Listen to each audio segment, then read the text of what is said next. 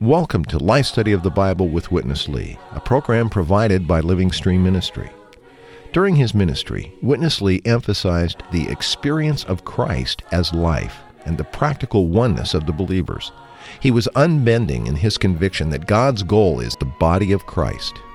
Through his messages, he stressed the importance for us to grow in life and to function as Christians so that the body can build itself up.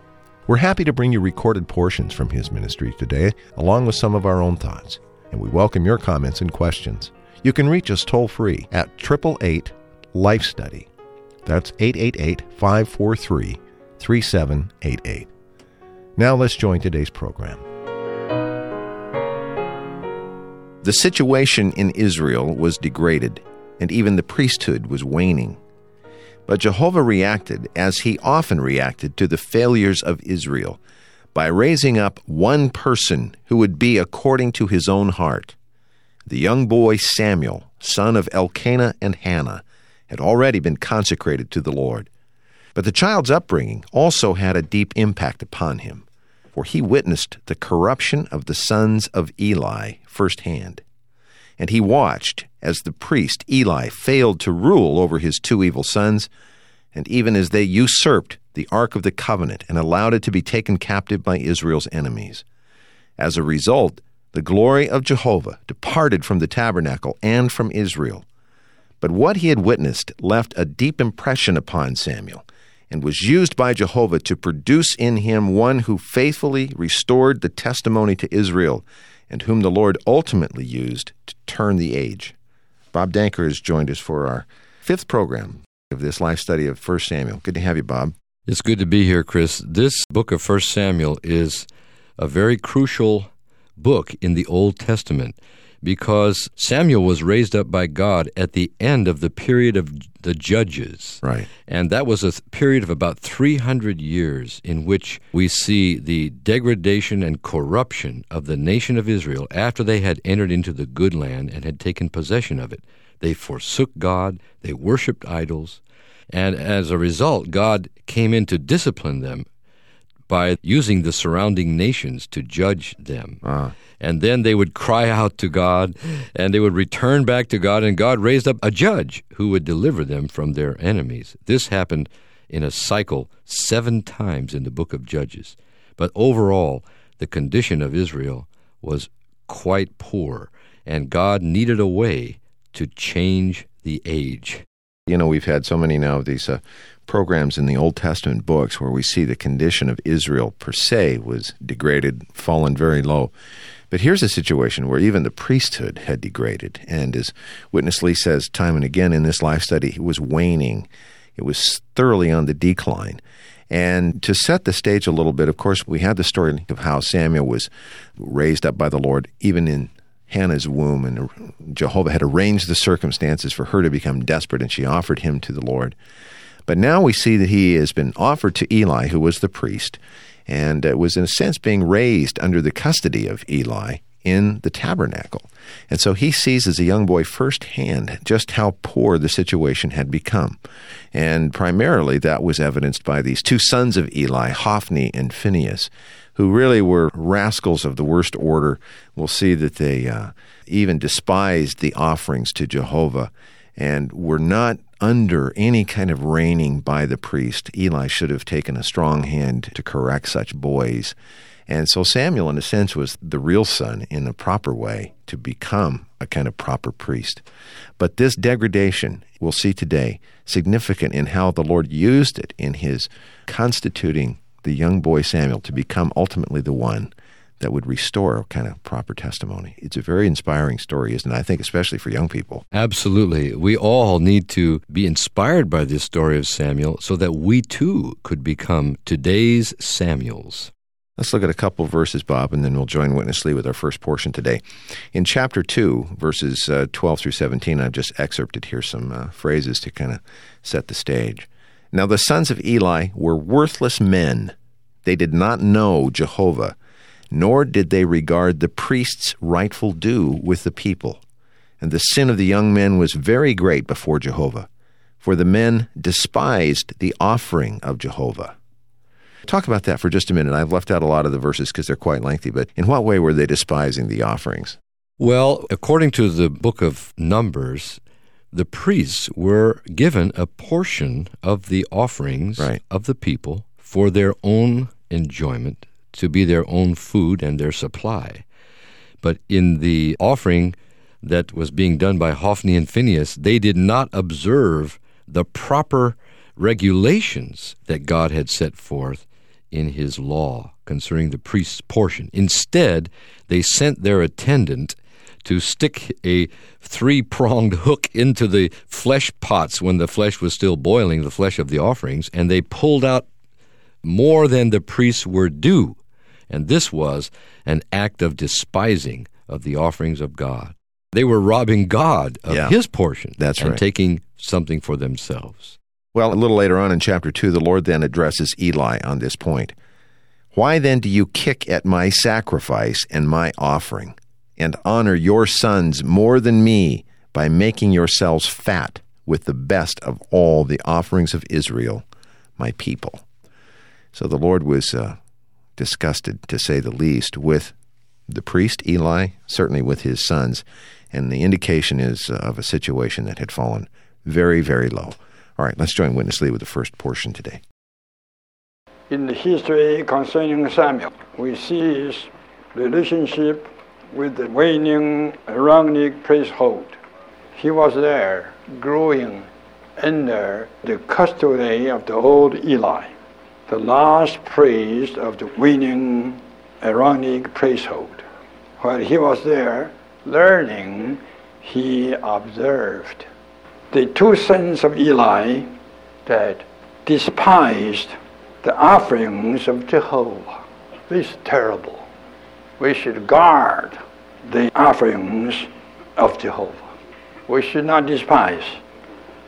The two sons, by their force, robbed people of their offerings to Jehovah. This is terrible. I believe when Samuel saw these things, he would have a deep impression as a kind of warning to his future. And God firstly told Samuel about the uh, pitiful, miserable result of Eli's house. God's purpose was to impress this young priestly boy with such a result that he could never forget. You see God's wisdom.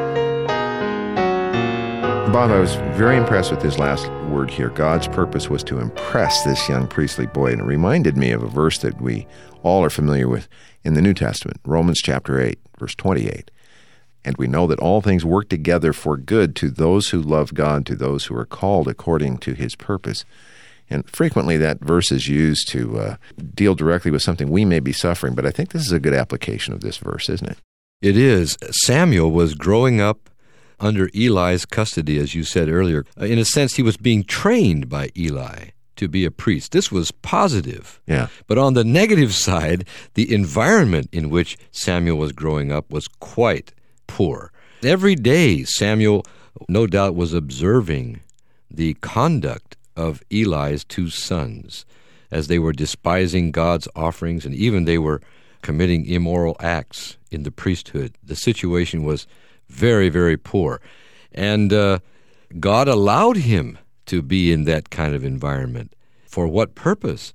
So that Samuel would observe and would be deeply impressed with the situation of degradation that surrounded him and the consequences of that degradation, which was the destruction of Eli's entire house, the death of Eli Yeah. and the death of his two sons, and ultimately the capturing of the ark of God.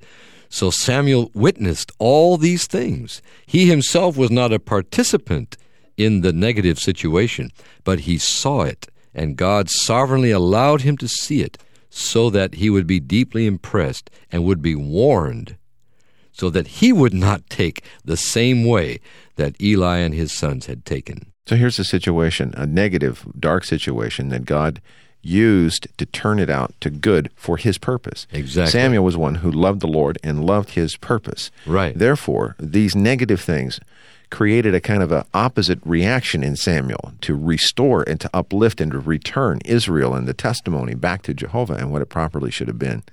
This is striking because many times we may find ourselves in what appears to be a very negative, dark situation.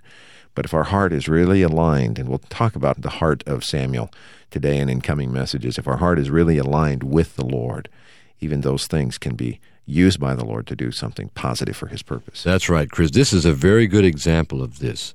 We should never participate in the negative things around us. Rather, we should be warned by them, as Samuel was, so that we could be delivered from all those negative things and be faithful to God. All right, you mentioned the capturing of the ark. We're going to turn to that in the next two sections today. Of course, the ark properly should be in the Holy of Holies in the tabernacle. And the ark uh, really represented the presence of God in the tabernacle, in his house, and among his people. And in history, the ark had always been used to lead the way when God was moving. And oftentimes that meant God was moving against enemies of Israel. And when the ark was properly in the lead and they were moving according to God's move, they always prevailed. Now we find a circumstance in this degraded situation where Israel is under attack by the Philistines and uh, they're being prevailed upon. And so they get the idea ah, let's get the ark. Whenever the ark is there, we prevail. Uh, and a kind of a twisting of their history and their understanding. And the result was not at all what they had hoped for, because not only did they not prevail in battle, but even the ark was captured by the enemy army, the Philistines. So let's look at these verses in chapter 4. And the ark of God was taken and the two sons of Eli, Hophni and Phinehas, died. And the man of Benjamin ran from the array and came to Shiloh on the same day with all his clothes torn and earth upon his head. And when he came, there was Eli, for his heart trembled for the ark of God. And the man said to Eli, Israel fled before the Philistines, and there was a great slaughter among the people. And even your two sons, Hophni and Phinehas, are dead, and the ark of God has been taken. And when he mentioned the ark of God, Eli fell from off his seat backward by the side of the gate, and he broke his neck and died. What a terrible, poor, tragic end to what should be a glorious priest.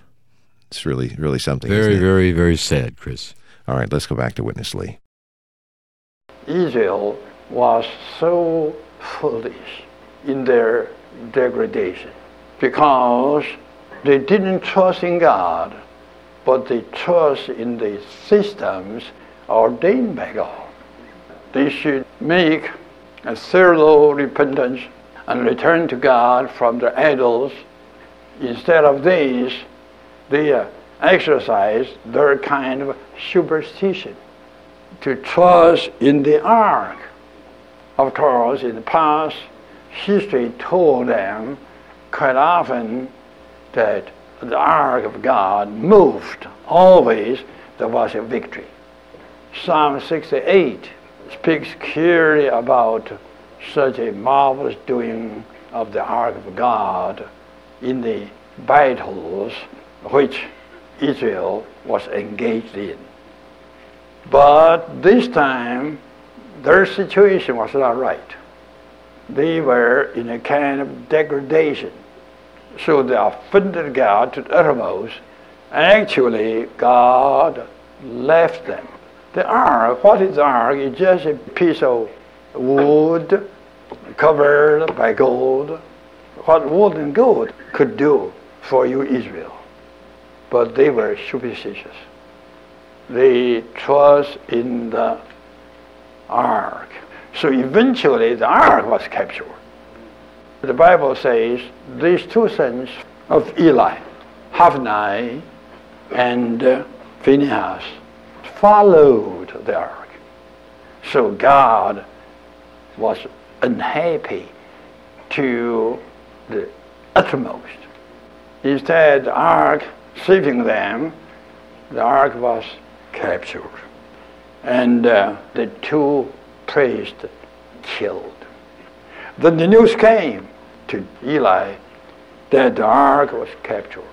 When he heard this, he fell off from his seat backward and he broke his neck and he died of that. Israel was left like a poor orphan in a very miserable situation. You have to know Samuel was there, saw these things, heard these things. He observed all these tragedies. And these were a kind of lesson to him, warning him, reminding him all the way in his future service to God. Bob, we can talk about Samuel some more and the depth of this lesson he was learning and witnessing all of these tragedies. But at least touch for a moment, if you would, this mistaken or misplaced trust of Israel in the ark as opposed to in Jehovah himself and the result, because this has a lot of application, I think, to even our situation today sometimes. That's right, Chris. Actually, God commanded that Moses would make the ark and put it in the Holy of Holies in the tabernacle. So the ark itself was really something of God, and it typifies Christ as the embodiment of God and as God's presence among his people. And as Witness Lee pointed out, in the history of Israel, the ark had often taken the lead in fighting battles for Israel in which they were victorious. Uh-huh. But in this particular case, Israel's condition in relation to God was very, very degraded. They did not care for God Himself. They didn't trust God Himself, and they didn't come under the headship or the leadership of God Himself. They didn't turn their heart to the Lord. They did not repent of all their sins and idolatry, idol worship, and so forth. And they didn't ask God how they should carry out this battle with the Philistines. Mm-hmm. They simply went out to fight in their degraded condition in relationship to God, but they had the idea that this ark would somehow give them the victory again. This was a kind of a superstitious trusting in something God had ordained and had given them without directly trusting in God Himself. I would agree with you. This has a direct application to our situation today. You know, and I don't mean to uh, make light of any kind of situation, but we you hear stories about people who may be having a hard time sleeping, and so they will take their Bible and uh, put it under their pillow, something like this. Of course, do we treasure the Bible? But in a sense, that turns it into a kind of a superstitious article, just like the ark had become here in this situation, doesn't it? Exactly, Chris. God gave us the Bible, but we may not care for God or love God or turn our heart to God or even pray to Yeah. contact God. Instead, we may trust in something God has given us. This is superstition. The key is that our heart needs to be one with the Lord, and it needs to be the Lord's initiation. And uh, as you pointed out, this was not Jehovah's idea for them at this point in time to get the ark, take it out of the tabernacle, and march into battle with it. This was purely their own initiative. That's right, Chris. Okay, now let's look at our final section today. We're going to jump ahead again because we saw the condition of Eli, we saw the condition of his sons and how degraded and how they misused and even usurped the offerings uh, properly. And the proof of the fact that God used these in a marvelous way in his perfecting of the young man Samuel comes later on in the book. At the end of his priesthood, Samuel says in chapter 12, Here I am testify against me before Jehovah and before his anointed. Whose ox have I taken? Or whose donkey have I taken? Or whom have I defrauded? Whom have I oppressed? Or from whose hand have I taken a bribe in order to blind my eyes with it? Then I will restore it to you. And they said, You have not defrauded us, or oppressed us, or taken anything from anyone's hand. So here was one who had been blameless in his service to Jehovah and really had restored the priesthood in a marvelous way. And as we'll see, even had put himself in a position to be used by Jehovah to turn the age and to usher in the kingship and even David. So we end on a good note today, don't we? Marvelous note. All right, let's go back to Witness Lee. Samuel, in his whole life, was pure. At the time he was dying, he declared to the people of Israel that he didn't take anything out of them. Fearing God and behaving among his people for the whole life. He was perfect. In the custody of Eli, God did something very finely to teach, to establish Samuel, to build up a boy to be his proper priest. And this priest, my has become, number one, the judge of Israel, to judge Israel. Number two, the prophet, to prophesy for God. And number three, he became the one to bring forth the kingship. He got established. Now he established the kingship. And by this kingship, the kingdom of God was brought forth and established on this earth. So, on this earth, God did have a house to dwell, and he did have a kingdom to reign as the kings among the human beings. This was wonderful. This was altogether a picture of today's situation. We have to be firstly a Samuel, then secondly a David. Then we will enjoy Christ to such a degree that what we have enjoyed of Christ will become a kingdom, and that is the church. Bob, a number of our listeners might be puzzled at how he concludes here. You know, we have the marvelous story of Samuel and his faithfulness, but the way he ends at the very last, this is our situation today. We need to be a Samuel, we need to be a David to produce the kingdom, and this is the church. How do we find a linkage here to the church? Well, this linkage is through Christ. God's desire here was eventually to bring Christ into the human race. And for this, he needed Samuel to restore the proper situation among God's people and even to bring in David the king, because Christ was going to be a direct descendant of David. So, for God to have a kingdom, you see, before uh, Samuel came, there was no kingdom. God had no kingdom on the earth. God needed to have a kingdom, and that was brought in through David. In that kingdom, David's descendant Solomon built the temple, which is God's house on this earth. So God had not only a realm in which he could rule over his people, but he had a place in which he could dwell among his people on the earth. And in that kind of a situation, they could enjoy the riches of the good land, and Christ could be born into humanity. Right. And then God's people could enjoy Christ and all his riches. And Christ, of course, is the reality of the good land and he is the real David. So he is the one whom God wanted to bring in among the human race so that God's people could enjoy him, and as a result, the church would be brought forth. The church is produced by God's people's enjoyment of Christ. When we enjoy Christ, we become the church. This church is the kingdom of God and the house of God mm. to fulfill all the types and figures in the Old Testament concerning God's economy. This is God's goal to have a kingdom and a house, and today that is the church. And of course, even with David, the Lord revealed this matter to him, and this occupied his heart all his days, even though he directly was not involved in the building of the temple. But his son Solomon, of course, did that. But this was the goal that David was driven by. And we see here in the uh, producing of such a one, Samuel, the Lord gets his priesthood, he gets the prophethood, and he gets the judgeship leading to the kingship, which was all to bring forth God's house, his dwelling place, his kingdom. This is an expanded view, isn't it, of this Old Testament story? It is, and we really need this view. Well, once again, we've been treated to uh, God's economy through the pages of these Old Testament books and uh, through this ministry. We're so grateful to the Lord for the ministry and also for the privilege of being able to bring it to our listeners each day. And we hope you're enjoying the Life Study of 1 Samuel. If you'd like to contact us to get the printed Life Studies of both 1st and 2nd Samuel, We'll make it available to you. You call us toll free at 1 888 Life Study, 888 543 3788. For Bob Danker, I'm Chris Wild. Thank you very much for listening today.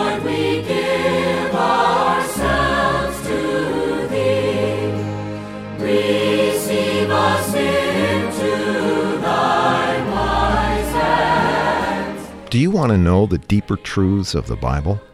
Wish you could attend a Bible study but just don't have the time?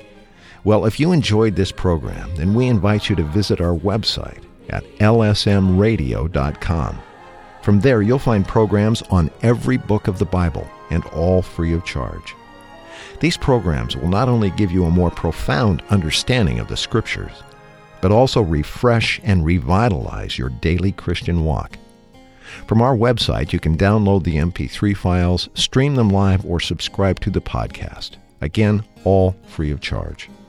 Once more, that website, lsmradio.com. Thanks for listening.